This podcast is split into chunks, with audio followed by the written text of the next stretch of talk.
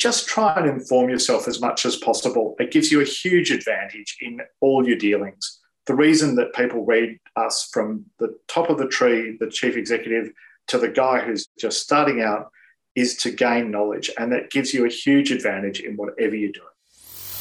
You're listening to Elevate, the official podcast of Elite Agent for real estate industry sales professionals, property managers, and leaders. With thanks to our partner Connect Now, Elevate brings you the best tools, thinking, and strategies to elevate your results. To get access to all of Elite Agent's premium resources, including a detailed episode guide for this podcast, visit joineliteagent.com. And for more information about how Connect Now can make moving easier on your clients, visit connectnow.com.au. Welcome to another episode of the Elevate podcast, where we delve into some of the most interesting minds in business and in real estate for the very best tips and strategies for you to implement to elevate your business. I'm Elevate podcast producer Cass Charlesworth, and I'll be hosting today's show. Joining me today is Ben Wilmot of The Australian. Ben has been the commercial property editor of The Australian since 2013, and prior to that was a property journalist with the Australian Financial Review. Welcome to the show, Ben. Thank you very much, Cassandra. It's lovely to have you here today. Um, commercial property is something that I think we we sometimes miss out on talking about, uh, and but it must be an incredibly interesting field to cover because it's this intersection between company announcements, big moves happening in corporate and retail, and then it's also straight real estate. So, how did you come to be a commercial property journalist? I joined the Financial Review in about 2002, and I covered both finance and uh, property. And probably the natural home for doing that was the property section. Back then, newspapers were a lot larger, and we had to write as what seemed like hundreds of stories every week to fill it. Excellent, excellent. And what does your average day look like at the moment when it comes to reporting commercial real estate stories? Well, I normally leap out of bed and read as many of the information services that I can. And what I try and do is find the best information that'll be most useful for the readers. Uh, and so we pass it down into what will be digestible for them and the most useful for when they're making decisions. And how big is the commercial real estate team at The Australian? We have access to about five or six different journalists at The Australian, and they're traditional journalists who focus on areas like uh, offices and hotels and other areas of property but in addition to that, we have access to the REA team, which includes a number of economists and analysts as well. And we make heavy use of them to provide insights for readers. I think that's one of the fascinating things about commercial real estate. It often gets lumped into the same box, but it's covering so many things. We're talking about CBD offices, we're talking about industrial real estate, uh, small scale kind of commercial developments as well. What are some of the big trends emerging across the commercial sector that you're seeing at the moment? I'd say probably uh, it, has been a bit of a, a, real boon while interest rates have been low. And that's drawn a lot of, uh, for want of a better term, mum and dad investors into the market. And they've done so through accessing things like auctions and um, indeed, you know, some of the smaller sort of strata properties um, that are advertised in newspapers. I, I'd say that's still going very strongly. Probably at the very large end, there's um, a slight nervousness about rising, um, the cost of money rising with bond rates rising. And so perhaps that'll filter down through the market over the next period. Yeah, with, it's interesting you say that. I know that some research came out this week from Knight Frank, and they were talking about things like the vacancy rate, and they flagged the fact that the bond rates rising might trickle down to a little bit of nervousness. Um, yeah. How how long do you think that will take, and what will be the impact? Because we've seen pretty good investment in in that area recently. I was going to say, yeah, there, there could be a period of resetting over the next, say, six months. But it's important for small investors, I think, to note that some of that will be offset if they're already owning property um, by the income they're receiving, which could indeed be rising. So there's there is offsets as well uh, to the thought of rising interest rates. So it's not all a, a, one direction story. I think you've also got to look at more holistically about what you're getting out of your property if you're a property owner or a property buyer. It was interesting you were talking about the mum and dad investors. That's certainly something we've heard anecdotally because of what's been going on in the residential uh, market. So house prices yep. have risen. They've sold off their investments in the resi market and now they're entering maybe commercial which gives that um, and perhaps it's childcare centres or yep. perhaps it's a boutique brewery It's all those yep. that ongoing income that wasn't pandemic affected, whereas rental in the resi yep. se- sector was. Are you hearing things like that as well from agents, or are you seeing that in terms of? There's a, as you say, there's a strong bias towards what might be called essential services, and that could range from anything from petrol stations to childcare to neighbourhood shopping centres. Anything, frankly, that didn't close and that kept going throughout that period certainly was proven up from a, a property point of view more than you'd ever expect. And so I think that gave a lot of smaller investors a lot of comfort about the income they'd be receiving from from those kind of investments. And that probably gave them the confidence if they were bidding at auction to probably bid a little bit more than they uh, they would have once upon a time. Yeah, for sure. And let's move across to retail for a second because that's been an interesting sector as well. On the one hand, you've seen the large scale retailers looking for giant warehousing space. Um, and there's been yep. a few big stories about that in the couple of years, the past yep. couple of years, haven't there? Are there any that sort of spring to mind for you? it is an underplayed area because it can be, you know, like it can be a little bit dry, to be honest, you know, the, the, the notion of warehouses and industrial and things like this. But one way into it more recently has been the idea, perhaps simply put, that a lot of the things that you might have seen in, say, cities like Tokyo or Singapore are almost certainly coming to Sydney and Melbourne. Those very large multi story warehouses that you might see out near the airport or um, indeed the new airport in Sydney, they're definitely coming here. And, and that sort of has transformed that very big end the companies are almost up to spending billions rather than millions on this kind of stuff. And so that really has changed the way you look at that um, that area basically. And it is a lot more interesting and it is a lot more investable perhaps for, for people. Absolutely. And I guess the other big um, issue that's happened over the past couple of years, if we talked about the CBD CBD offices, mm. which of course have been through yeah. a big roller coaster. What are some of the things Absolutely. you're seeing there at the moment in terms of stories and trends? The good news is people are returning to the cities.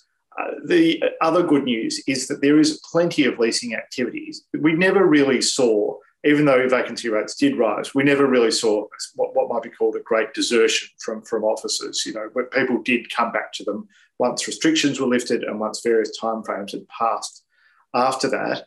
And I think that's shown literally at the at the, the coal face of the say the leasing market, the, the smaller end of the leasing market we're probably going to start seeing larger uh, transactions and larger buildings getting going. And the thinking seems to be from some of the very sort of top companies and top landlords if you want to get the people back in, you've got to provide a really great environment for them. And there's a lot of emphasis on doing that, probably a lot of money being spent on doing that over this period. And then probably the returns will come after that because, again, we've been through that crisis period and now we're certainly out of it. It's just what it looks like afterwards is the question, I suppose. It's really interesting you say that because um, we recently covered the Game Changer of the Year as part of the you know annual REA Excellence Awards. And this yep. was a property management team who were bringing in mm. the Neighbours Green initiatives to uh, yep. a property in WA. And this was a real value yep. add to the leasing equation. So, yeah, have you heard similar stories? Absolutely. Like, like, like a, almost on a sort of a weekly basis. The the, the impetus for the larger companies or even smaller, more dynamic organizations to move, and, and I think this will be led by government as well, is a focus on ESG type initiatives, be it green buildings or healthy buildings, ways of working that that actually attract their people to go there. And at that point, certainly rent's important, um, the payment of rent, but the actual the level they're willing to pay perhaps becomes a little bit higher if they're satisfied with with all these other things it's going to be interesting to see how people adapt to that and what they come up with because there's definitely some innovative yep. strategies in play. It'll be exciting. Yeah. So let's talk about what are some of the stories that have surprised you the most over the past, say, 12 to 18 months, because it's been an interesting time in commercial real estate. I've got to admit, the, the things that probably caught me off guard, and, and, and these are, are, are, quite prominent at the moment, are some of the troubles that the house builders are having. Like, uh, of course, there was a huge impetus um, you know, from uh, government uh, and, and, stimulus packages to get housing going um, during um, the pandemic, and, and, that succeeded.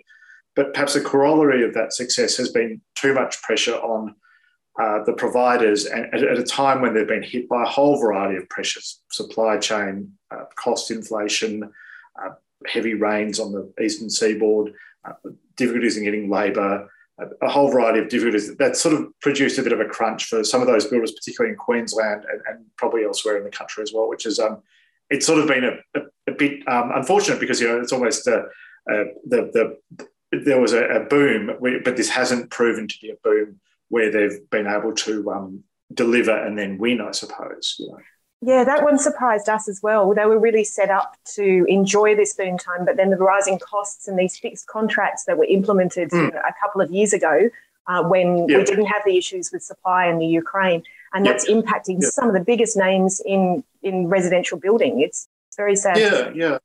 yeah. So I'd, I'd, say I was probably surprised by that. Um, probably also, I, I, I did always wonder whether there'd be more trouble in, in shopping centres, but I'd say ultimately that hasn't really eventuated. There was certainly tense periods uh, during, say, the crisis of the pandemic where some very large chains made clear they didn't want to be paying rents during that period and they weren't protected under the various codes. But um, but then ultimately, while while they may have um, changed their footprints, there hasn't been a very large uh, sort of conflict afterwards. There's probably a, a, more gradual shift, perhaps, away from some centres by those people, but there hasn't been the the hot, fiery sort of exit that, that, that some of them were, were were talking about.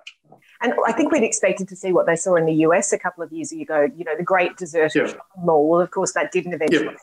Yeah, people did. Yeah, I'd say, I'd say, definitely some things changed. Um, you know, and and it, but what I've also found is on the ground with retail is people talking about expansion, chains that that did thrive during that period, and there were plenty um, expanding. And I think that then covers a lot of the people who who felt that they weren't happy in shopping centres, weren't happy with their arrangements, and and that and, and that, that that will lead to I think a period of of turnover and changeover, of course, but and so maybe the income won't be perfect for a period, but I do think that the, the thesis that they're not uh, going to survive or something is didn't play out in Australia at least. Um, so I thought that was interesting.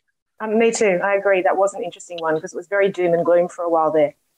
So let's talk about what makes a great commercial real estate st- story. When you're looking for ingredients of a good story, what are you looking for? You know, it does change. And I, would like to give a, an updated view of this as possible. Like perhaps going backwards, in the old days, a good story is a good story is a good story, meaning, you know, something that's exciting, um, you know, someone buying a building or um, someone, um, you know, suddenly selling everything or, or even someone going broke. Um, and that, that's probably the traditional lens of it. Uh, and, and, the other thing is very large size. Um, you know, that is, you know, a, a, corporate takeover or something like that. Which again, through the traditional lens, that's very exciting. But now I've got to say, with the internet, we can see very closely what people are interested in.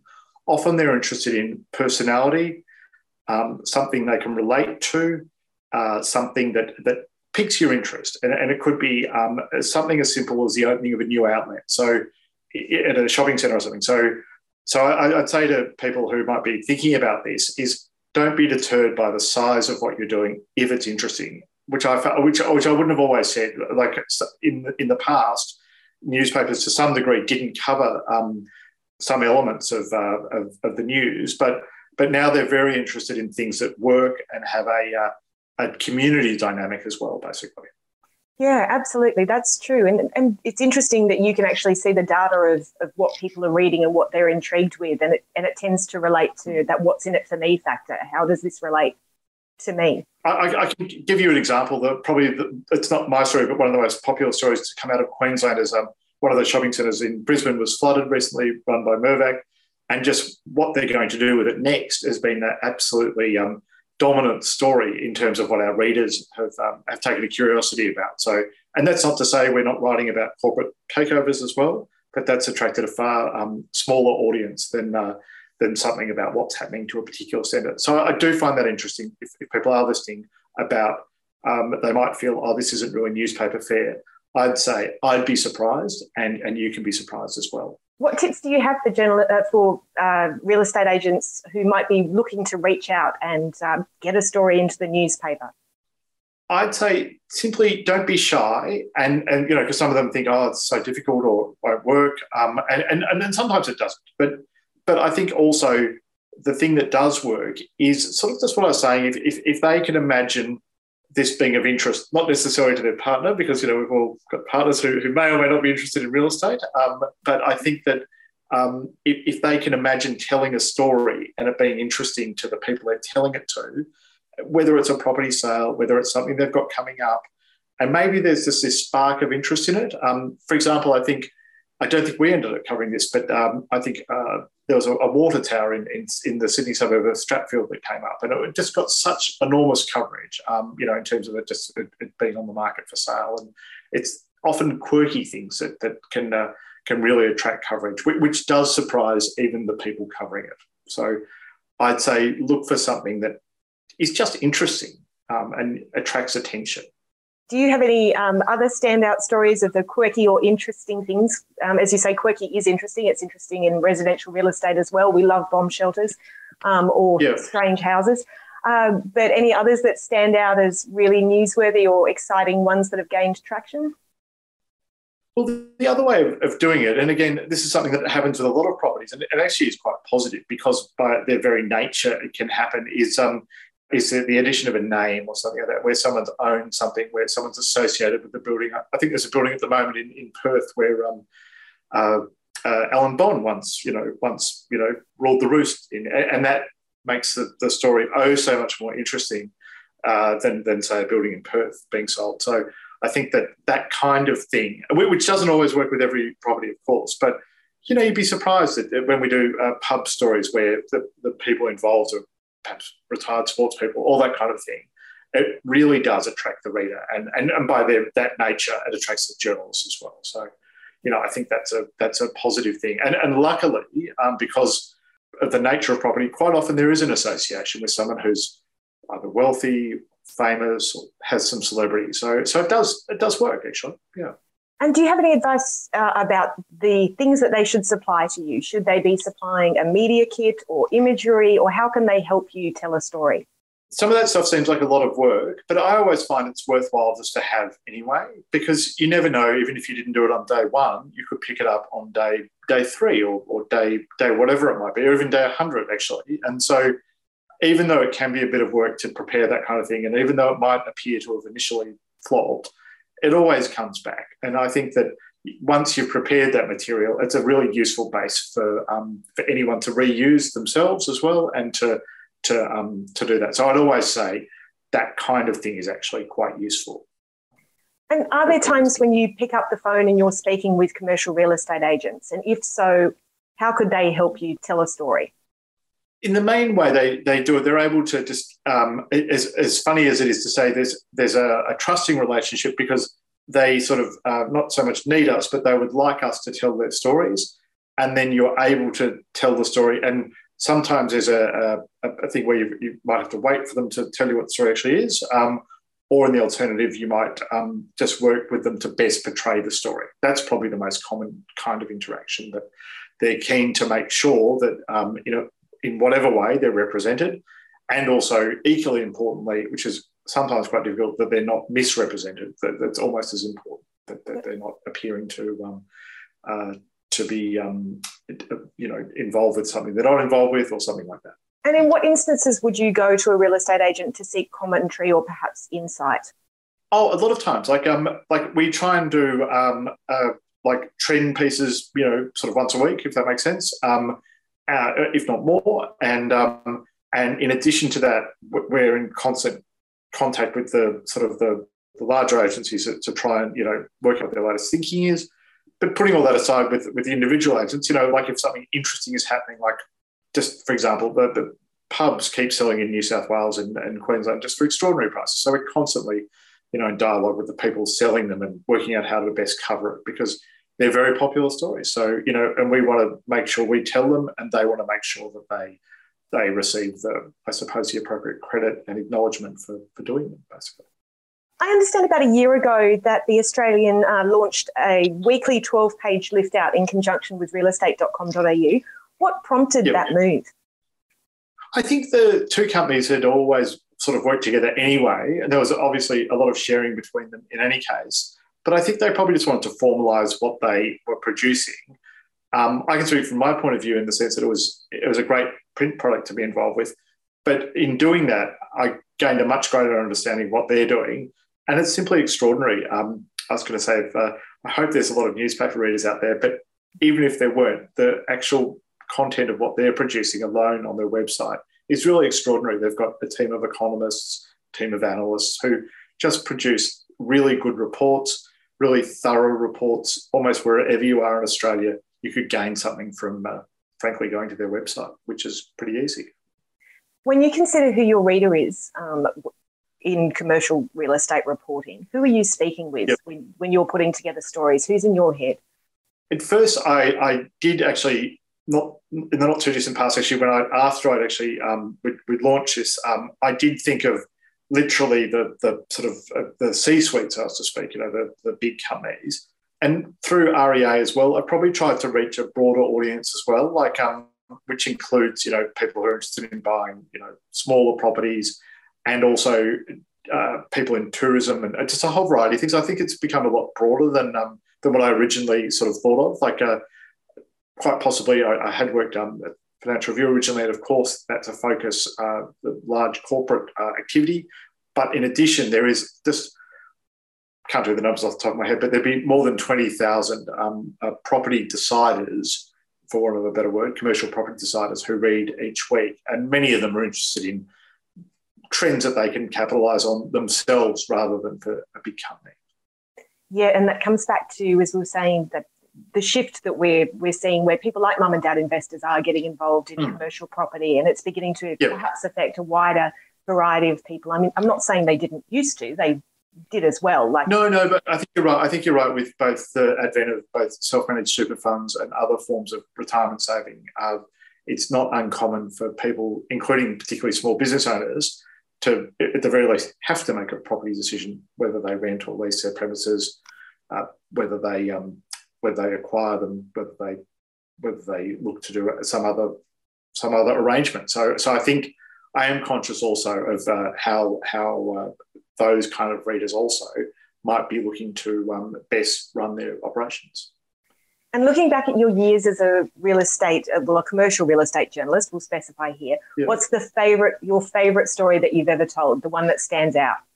It's a little bit sentimental, but I and uh, and this is admittedly without notice. It's probably not all the, the there's corporate failure type ones, but I actually liked um, one that came after that, uh, after the GFC, was um, Stuart Laundy before his um, Bachelor fame days when he was dating various people. Um, he had a pub that went bad, and I did a story with he and his dad, um, and about how they worked together and how they they they they were very different actually. That, that you know they weren't the same character at all, but uh, overall, what what struck me was were a family who loved each other, and it was really nice. You know, it was a really great uh, story to tell, more so than perhaps the business story that's the people of real estate and it comes back to the people of real estate. Exactly. It's, it's, about property but it's always about people and the houses behind them. With all your experience in commercial real estate reporting do you have any big hit predictions of the big stories that will come out of commercial real estate in the coming 12 months?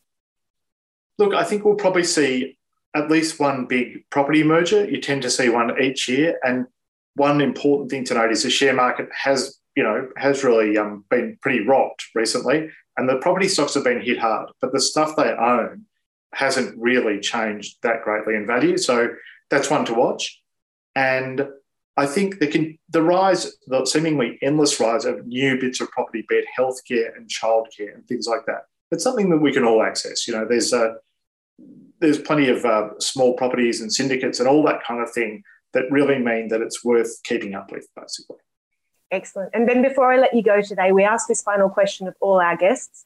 Do you have yep. one last takeaway or final piece of advice that you'd like to leave our listeners with today? I'd say just try and inform yourself as much as possible. It gives you a huge advantage in all your dealings. The reason that people read us from the top of the tree, the chief executive, to the guy who's just starting out is to gain knowledge. And that gives you a huge advantage in whatever you're doing. Ben, that is great advice. Thank you so much for joining us on the Elevate podcast today. It's been great to speak with you. And um, we look forward to reading more from The Australian in the coming weeks and months. Thank you so much. We hope you enjoyed this episode of the Elevate podcast with thanks to connectnow.com.au. Don't forget to get access to all of Elite Agent's premium resources, including a detailed episode guide for this podcast. Visit joineliteagent.com.